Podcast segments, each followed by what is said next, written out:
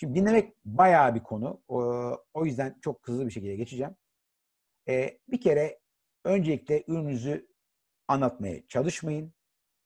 Ee, şunu düşünün, hep, hep kafanıza binlerce kere şunu söyleyin. Ben karşımdaki müşteriye nasıl yardımcı olayım? Bunu lütfen günde 10 kere, 100 kere, 1000 kere söyleyin. Bilinçaltında kodlayın yani. Ben karşımdaki insana nasıl yardımcı olurum? Çünkü bunu, bunu düşün, bu soruyu kendinize sorduğunuz anda kendinizi unutursunuz. Zaten satışta diyorum ki en önemli temel şudur.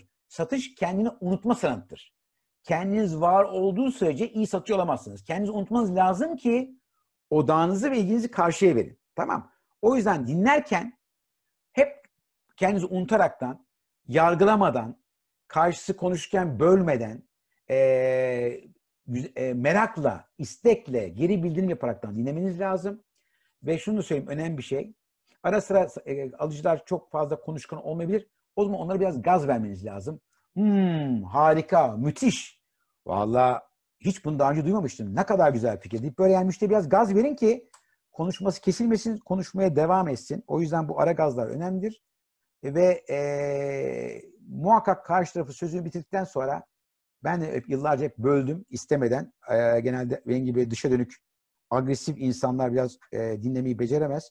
O yüzden de 5'e kadar sayın ya. 1, 2, 3, 4, 5. İçinizden sayın karşı tarafı sözünü bitirdiği zaman ondan sonra konuşmaya başlayın.